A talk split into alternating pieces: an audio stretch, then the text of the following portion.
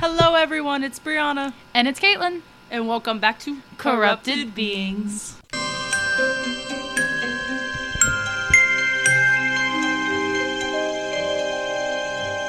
Well, guys, we uh, beat the one year mark. We're like, what, Brie? What, like weeks shy? Yeah. Okay, so today I'm talking about Elizabeth Short, aka the Black Dahlia. But after this episode, you're gonna understand why I will not refer to her as the Black Dahlia anymore because it kind of did like degrades her in a way. So Elizabeth Short was born July 29th, 1924, in Medford, Massachusetts, to Phoebo, Phoebo, Phoebo, to Phoebe, which was her mom, and her dad, Cleo Short. She was the third daughter of, of five girls. At five, her father disappeared in the 1930s, but his car was found near Charleston Bridge, and it was believed that he committed suicide by jumping into the Charleston River. Damn. Um, 12 years had passed, um, and during that time, Short was six when he left. Okay. And at 15, she was diagnosed with severe bronchitis and had very bad asthma, so she underwent lung, um, a lung surgery. And they recommended that she move to a milder climate, so she spent months with her family in Miami for three years. Ooh, Miami. Um, yeah. So in 1942, her dad sent a letter to his mo- her mom and was like, "Yo, just kidding, I'm alive, but I relocated to North, Carol- North Carolina, California." And uh, so he faked his death. kind not really. He just abandoned his car, and they never found a body. So they were just like, "Oh, he must have committed suicide," but the river just took his body away. Yeah.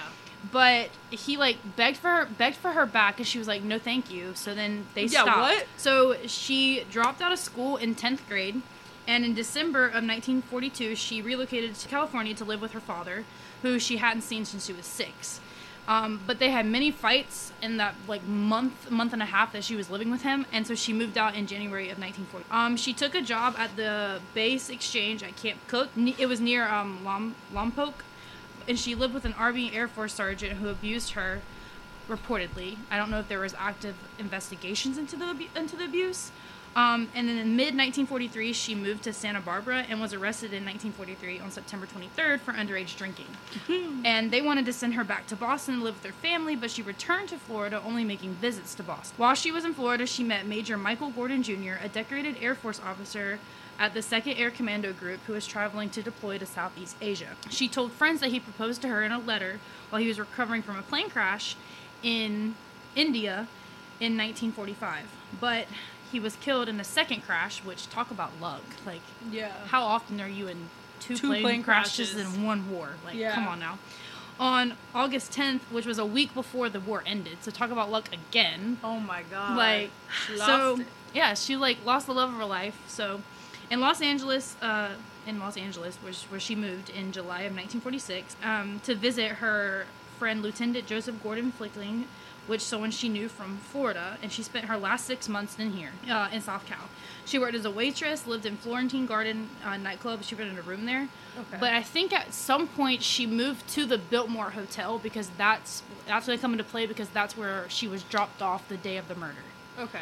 everyone t- knows her as like being like an aspiring film star or whatever but she never actually landed any acting roles that she was accredited with so now I we're gonna get into that. the murder I thought um, she she, wanted to be and she could have been but no she never she never got the opportunity her Oh. life was cut very short she was only 22 when she died Dang, that's our age. um, so the murder took place on January 9th, or no, sorry, January 19th or 9th. It's I think it was the 9th. She came home after a trip to San Diego with Robert Manley, a 25 Mary salesman that she had been dating. Manley said that he dropped her off at the Biltmore Hotel down in downtown Los Angeles and was supposed she was supposed to meet her sister that afternoon for lunch. She's visiting from Boston. Some people say that she uh, used the phone in the lobby.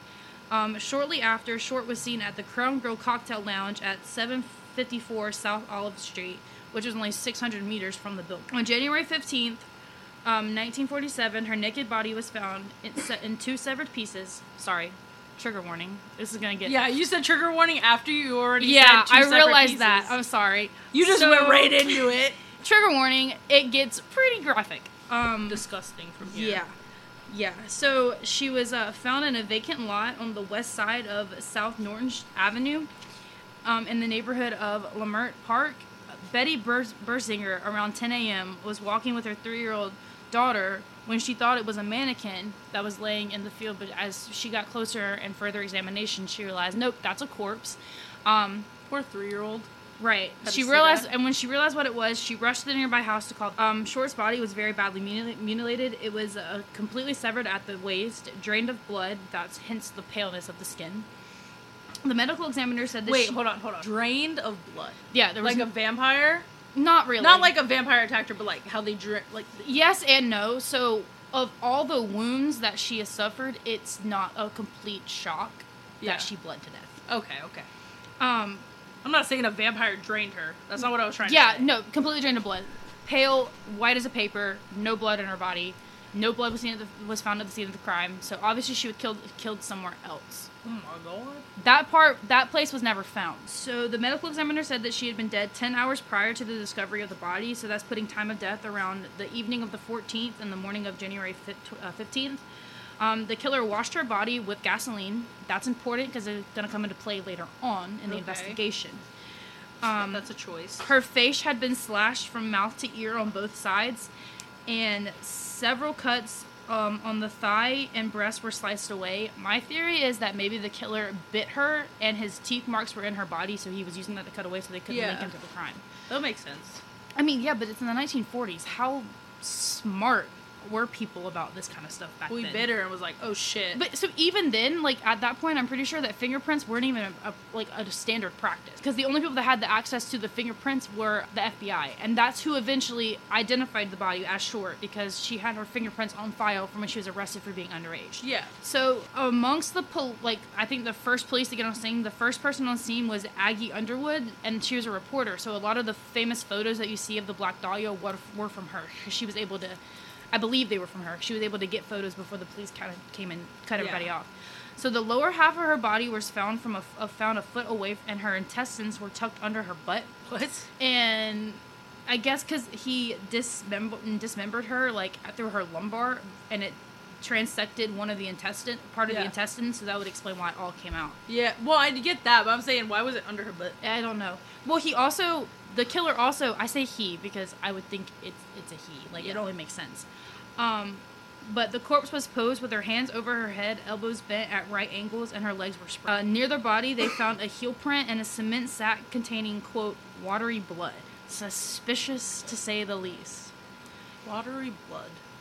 So autopsy was performed on, was performed on January It's a weird term. 16th, uh, 1947 by Frederick Newbarr, the LA corn, the LA County coroner, coroner, Coroner. coroner, You got English. it. You got it. You got it. You're there. Um, reported that she was five, but this is this happened before they identified her. okay. So the identification didn't come until later. But she was five five. She had light blue eyes. She was 115 pounds, brown hair, and very badly decaying teeth. Uh, they found ligature marks on her ankles, wrist, and neck, and an quote irregular laceration with superficial tissue lost. That's where the tissue was lost, so that was where the bite marks. Okay. That's where he noted that. And then superficial was also noted a laceration to the right forearm, um, left upper arm, and lower left side of the chest. Um, and the body had been cut in half with a technique called, bear with me on this word, hemicorporectomy, which Okay. is, it is a radical surgery in which the body is tr- amputated, transecting the lumbar spine. So she was cut between the second and third lumbar spine, which is your lower back. You have five vertebrae, so she was cut right between those two. This is overkill. Well, okay, so it also was determined that cause of death was um, cerebral hemorrhaging from she had a bruising to the back of her head, and they found little blood in her brain, so they probably think that could have caused it, or she just lost a lot of blood when they slashed her face. So when her waist, Yeah. when she when her waist was cut, she was already dead. Yeah. So all that was post mortem. Again, overkill. Bless. Correct. Correct. Correct. But yeah, so the uh, coroner noted a little bruising, so that means it was it means it was post mortem. Um, and she had a long incision from her belly button to like the area like right above like where her uterus would be. Okay. That's not the wording they used, but I dumbed it down because I didn't know what they were talking to. Um, so her face gashes um, measured 75 millimeters on the right and 65 millimeters on the left. So um, the blows to her head came on the front right side of her temple, and I think my theory is that someone hit her on top of the head and to like take her to you know kill her. And um, so the cause of death ended up being um, hemorrhaging and shock from the blows to the head and face, New Newbarr also noted that her anal canal was um, dilated 45 millimeters, so she could have been raped. But when they took, Okay, when you Um, said anal, it was funny. Then it got serious. I know. That's why I didn't want to laugh, but y'all made me laugh. They took samples to see if there was uh, DNA or sperm, but they came back negative. Um, after that, um, she was ID'd through fingerprints, and then after the ID, the reporters contacted her mother under the impression that her daughter had won a beauty contest, even though they knew her daughter had died, and they just wanted personal information regarding the Black Dahlia. Oh, the reporters did her mom dirty and this girl I, dirty. I, okay? rem- Okay. I remember that happening. I, I don't remember it, but I remember hearing about it happening. Oh, you were in the 1940s, Brie? I was actually. So Don't let my secret then, out after her mom got knowledge that her daughter was dead, reporters still called and offered to pay her airfare out to help or help within police police investigation. See, okay, reporters and paparazzi always just think they have more right than they do. Like they're Yeah. always like all up in them people's business. So the investigation. So here's I have some quotes from some of the the articles about the Black Dahlia, and they were just no. They she got the name Black Dahlia because of a movie that came out, The Blue Dahlia.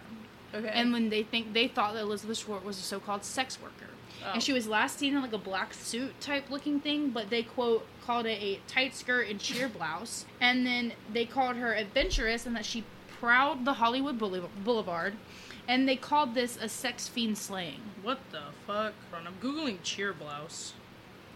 sheer blouse. Oh, sheer. I thought you said cheer. No. I'm like, what the fuck is a cheer blouse? Is it one that looks like a cheer top? Like, I don't know.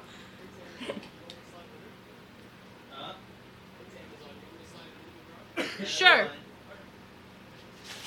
Thank you. You too. Bree said, "Hold on, I'm googling kinda- sheer blouse." I kind of want to leave the Amazon guy coming in. that works. That kind of was funny. We are in the garage at the moment. He's like, "Can I just slide it under the door?" it's the fact that Bree said, "Hold on, I'm googling sheer blouse." I thought you said cheer blouse. Uh, so on January 21st, um, the so-called killer called James Richard, which is the editor of the LA Examiner, and congratulated him on all the uh, news things that, like the news. What's the word I'm trying to think of? Views, reads that he got, or whatever. Popularity that he got from the case, and then he said that he was eventually going to turn himself in, and that he needed to ex, um, expect some souvenirs of uh, Beth Short in the mail. On January 24th, an envelope addressed to the med- to the Examiner of that newspaper, and then as well as the Times, I want to say, was found by a UPS worker. And on the front, it says, "Here's Dahlia's belongings," and then inside were paperclip paper clip clippings of the articles, her birth certificate, her business card, some photos, some names on paper, as well as an address book with Mark Hansen on the front. The envelope was cleaned with gasoline, very similar to Short's body.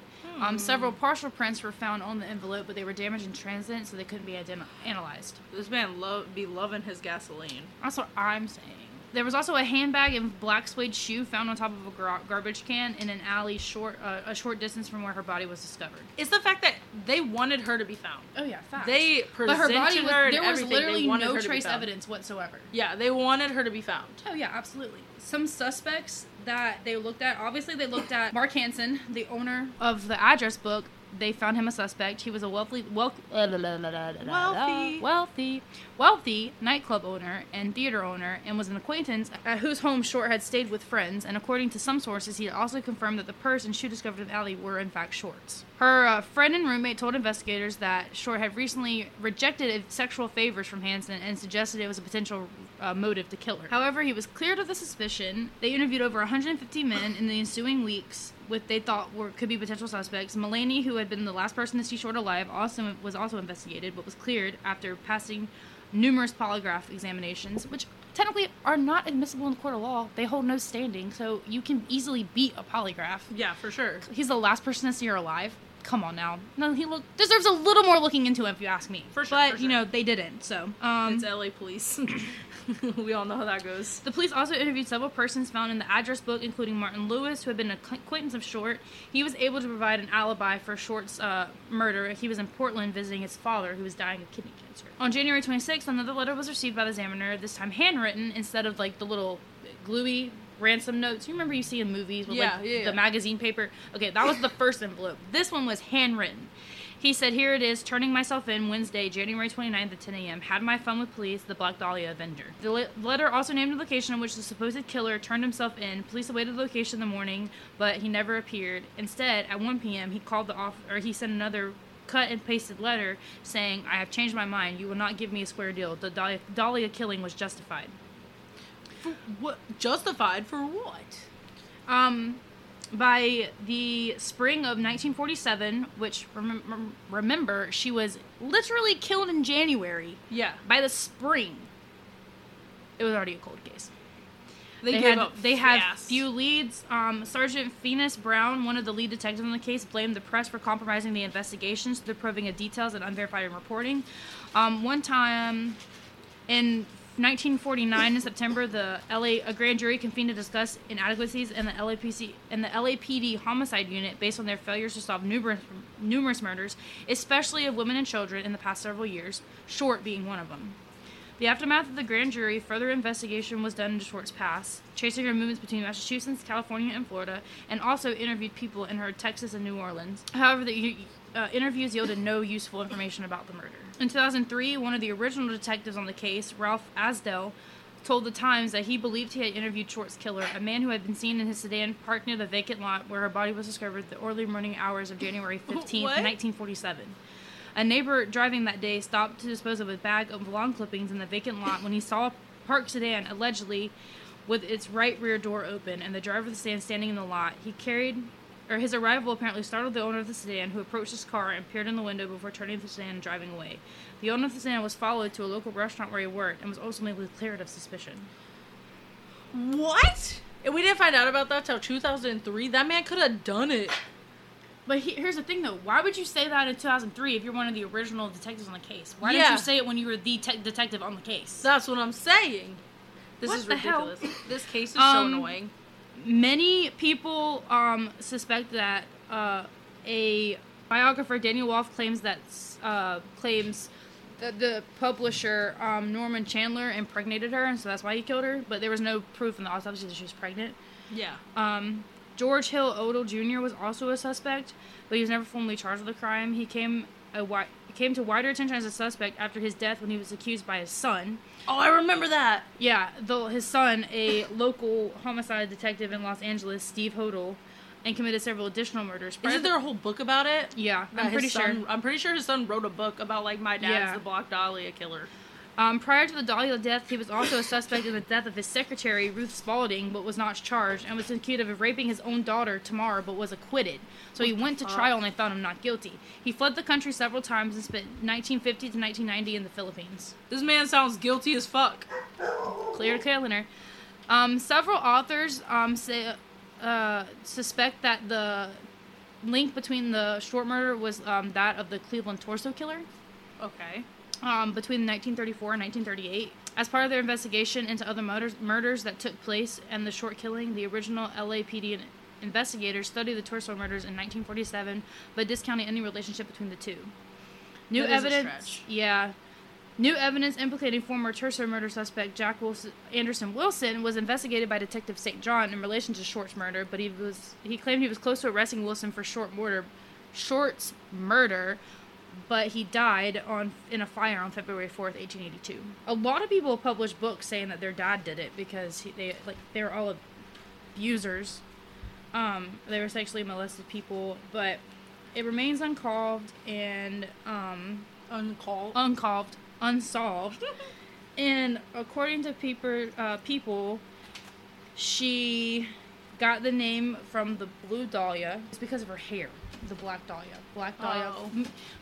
M- Or like most people say it was because of what she was wearing, but that was just the reporter. So like people now know because she had the black hair. She was known for having that Yeah. dark black hair. I always thought the Dahlia part had something to do with like that was her mom's favorite flower or something. I mean that too, yes, but black part came Yeah. from. Huh. Interesting. That case is wild. Yeah, it came out with a movie about the black dahlia. Cause there's two people that both of them I'm like, he's it. That's it. Yeah, it's kind of like I think a police officer did it, retired or not, or someone in the force did it because like obviously she was seeing um Robert read Molly, and he was married, so maybe she was stepping out one of the police officers, and like she wanted him to leave his wife or yada yada. yada. So he's like, "No, I gotta kill you," but like, "Oops, I killed you. Let me like mess Yeah. up the investigation." Or it could be she's part of a group of killings we just don't know about. Maybe I don't know. I still think the torso murders. I think that that But are that there any other to- torso murders near her around that time? Or is I mean, it just a one-off? We could look up and we could look into. I don't know, but I also think they need to look more into the guy in the park sedan. Like, if Yeah, you what the fuck is that I guy? understand. I understand you have like eyewitnesses can't be reliable, but at the same time, if they literally saw this park sedan in the vacant lot with its door open, just There's standing, one car one car in a lot with one murdered body. And why are you, being an original detective of the case, just now bringing it up in 2003, more than decades, Yeah. decades, What, like 60? more than a more than like, yeah, More than five decades. more than sure. five decades. I know, kind of sus if you ask me. Very sus. I know. They're never gonna look into it though. Nope, they're not. Anyway. But that's the story of Elizabeth, Elizabeth Short, aka the Black Dahlia. But I'm not gonna call her the Black Dahlia anymore because no, it's just rude. Anyway, thanks for listening. Thanks for listening to our awkward first podcast back in a year. Everyone knows that our first podcast back after so long is always awkward. Anyway, okay. Thank you for listening. Be sure to follow us on Instagram, Corrupted Beings Podcast. follow us on Twitter, Beings Podcast. and if you have any cases you want to email us, Email us at corruptedbeingspodcast at gmail.com. Thanks. Damn, I remembered. Yeah. yeah. High Bye. five. Bye.